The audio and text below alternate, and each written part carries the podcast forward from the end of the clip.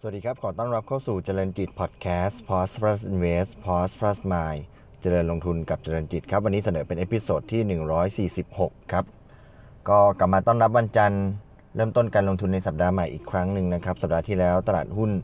เซ็ตอินดี x บ้านเราเนี่ยปรับตัวลดลงรวดเดียว 4 5 วันรวดขออภัยนะ5วันรวดเลยนะครับ ปิดไปวันศุกร์วันที่ 4 ตุลาคมเนี่ย อยู่ที่ 1,605.96 จุดนะครับ ก็วันศุกร์นี้ลบไป 4.73 จุดนะครับ มูลค่าการซื้อขายตลอดทั้งสัปดาห์เนี่ยค่อนข้างเบาบางนะครับ แล้วก็ผันผวนไปตามการเปลี่ยนแปลงของสภาวะตลาดต่างประเทศนะครับ โดยเฉพาะข้อมูลตัวเลขเศรษฐกิจจากสหรัฐอเมริกานะครับรวมถึง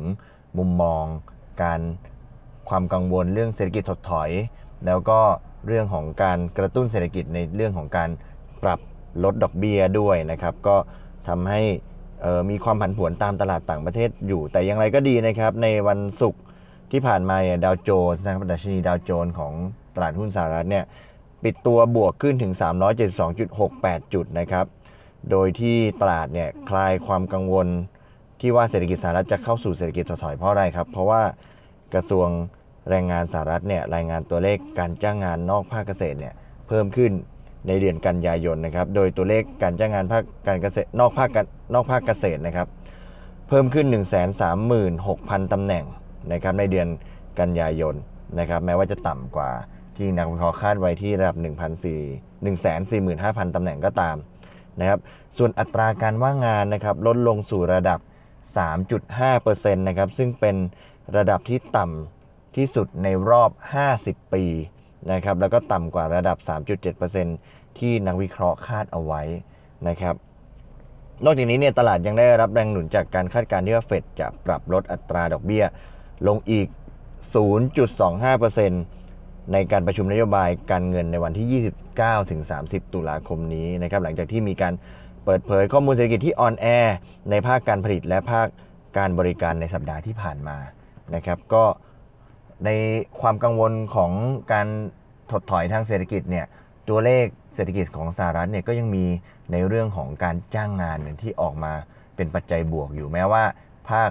การผลิตและก็ภาคการบริการเนี่ยจะมีตัวเลขที่เป็นลบก็ตามนะครับ ก็ทำให้ตัวตลาดหุ้นสหรัฐเนี่ยมีการปิดบวกขึ้นในวันศุกร์นะครับ นอกจากนี้เนี่ย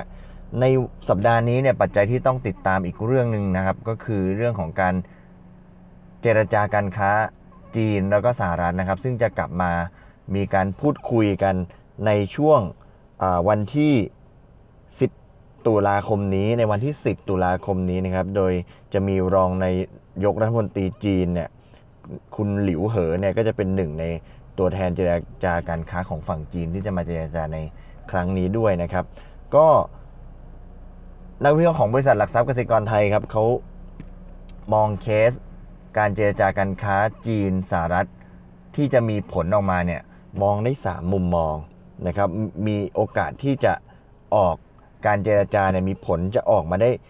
3 รูปแบบนะครับโดยที่ 1 แบบที่ 1 ก็คือเคสที่ดีที่สุด base case นะครับก็คือการที่ผลจะออกมาคือถอยคนละก้าวโดยที่มองว่าทั้งคู่เนี่ยจะยกเลิก รวมถึงชะลอวงเงินภาษีที่ มีการกำหนดขึ้นในวันที่ 15 ตุลาคมนี้ออกไปนะครับไม่ว่าจะเป็นก้อน 30%บนวงบนสินค้า 2.5 แสนล้านเหรียญหรือว่าเรื่องของการยกเลิกภาษี 15%บนสินค้า 3 แสนล้านเหรียญนะครับ ซึ่งก็ได้มีการประกาศไปก่อนหน้านี้นะครับ ซึ่งก็คาดว่าถ้าออกมาแบบถอยคนละก้าวเนี่ยจะทำให้เงินดอลลาร์ US ดอลลาร์เนี่ยอ่อนค่านะครับแล้วก็ ราคาทองคำเนี่ยมีการปรับลดลง bond yield มีการปรับตัวขึ้น แล้วก็ SET Index จะมีการปรับตัวขึ้นในระดับ 1,650 ถึง 1,680 จุดนะครับ เดี๋ยวทวนกันอีกครั้งหนึ่งล่าสุดเนี่ยเซ็ตอยู่ที่ 1,605 จุดนะครับ base case นะครับเคสธรรมดาครับเคสกลางๆนะครับ มองว่าทั้งคู่จะเลื่อนการเจรจาออกไปอีกครั้งหนึ่งนะครับ แล้วก็มองว่าคุณทรัมป์เนี่ยคุณโดนัลด์ทรัมป์เนี่ยอาจจะพูดอะไรที่มัน มีความรุนแรงหรือว่าออกแนวแข็งขันหน่อยนะครับ แต่ว่าไม่มีข้อสรุปที่ชัดเจนนะครับคาดเซตก็จะผันผวนต่อไปอีกนะครับ จะเดินอยู่ในกรอบ 1,610 ถึง 1,630 จุด มองว่าเซตอาจจะปรับตัวลงไม่มาก เพราะว่าการที่ไม่ได้มีผลในการเจรจาเนี่ยก็เปิดโอกาสให้เฟดในการที่จะลดดอกเบี้ยอีกครั้งหนึ่งนะครับ สุดท้าย worst case แย่ที่สุดนะครับ มองว่าทั้งคู่ยุติการเจรจาออกเทียกที่ประชุมก่อนกำหนด แล้วก็มีการพูดถึงเรื่องสินค้าเกษตรเรื่องของอการขโมยทรัพย์สินทางปัญญาเรื่อง tax transfer อะไรต่างๆนะครับ แล้วก็เดินหน้าการขึ้นภาษี แล้วก็ไม่มีการ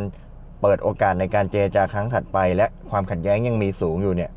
ก็มองว่าสถิติหุ้นโลกเนี่ยมองว่าหุ้นโลกเนี่ยจะเผชิญกับแรงขายโดยที่สถิติที่ผ่านมาเนี่ย เมื่อมี worst case เกิดขึ้นเนี่ย S&P 500 ก็จะลบประมาณ 2.5%ส่วนเซ็ตก็มองว่าจะลงไปที่ระดับ 1,590 ลงไปนะครับ แต่ว่าอย่างไรก็ดีนัก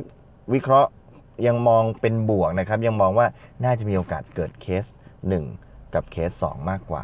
นะครับ อย่างน้อยก็คือมีโอกาสที่จะการเจรจายังเดินหน้าต่อไป แล้วก็ยังเป็นการเปิดโอกาสให้เฟดที่จะ ลดดอกเบี้ยกระตุ้นเศรษฐกิจได้ด้วยนะครับเซ็นดินเด็กล่าสุดอยู่ที่ 1,605 จุดนะครับ สัปดาห์นี้เราเห็นทิศทางของตลาดหุ้นสหรัฐที่เริ่มมีการฟื้นตัวขึ้น รวมถึงรอคอยที่จะมีการเจรจาการค้าระหว่างจีนกับสหรัฐนะครับ ก็สัปดาห์นี้ปัจจัยจับตามองก็ยังคงเป็นที่ปัจจัยของตลาดต่างประเทศต่อไป ในส่วนของบ้านเราเนี่ยก็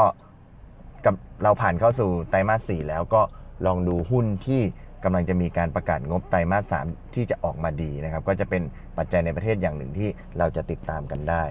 นะครับ วันนี้ขอบคุณที่ติดตามนะครับ เราพบกันใหม่ใน episode ถัดไป วันนี้ขอบคุณและสวัสดีครับ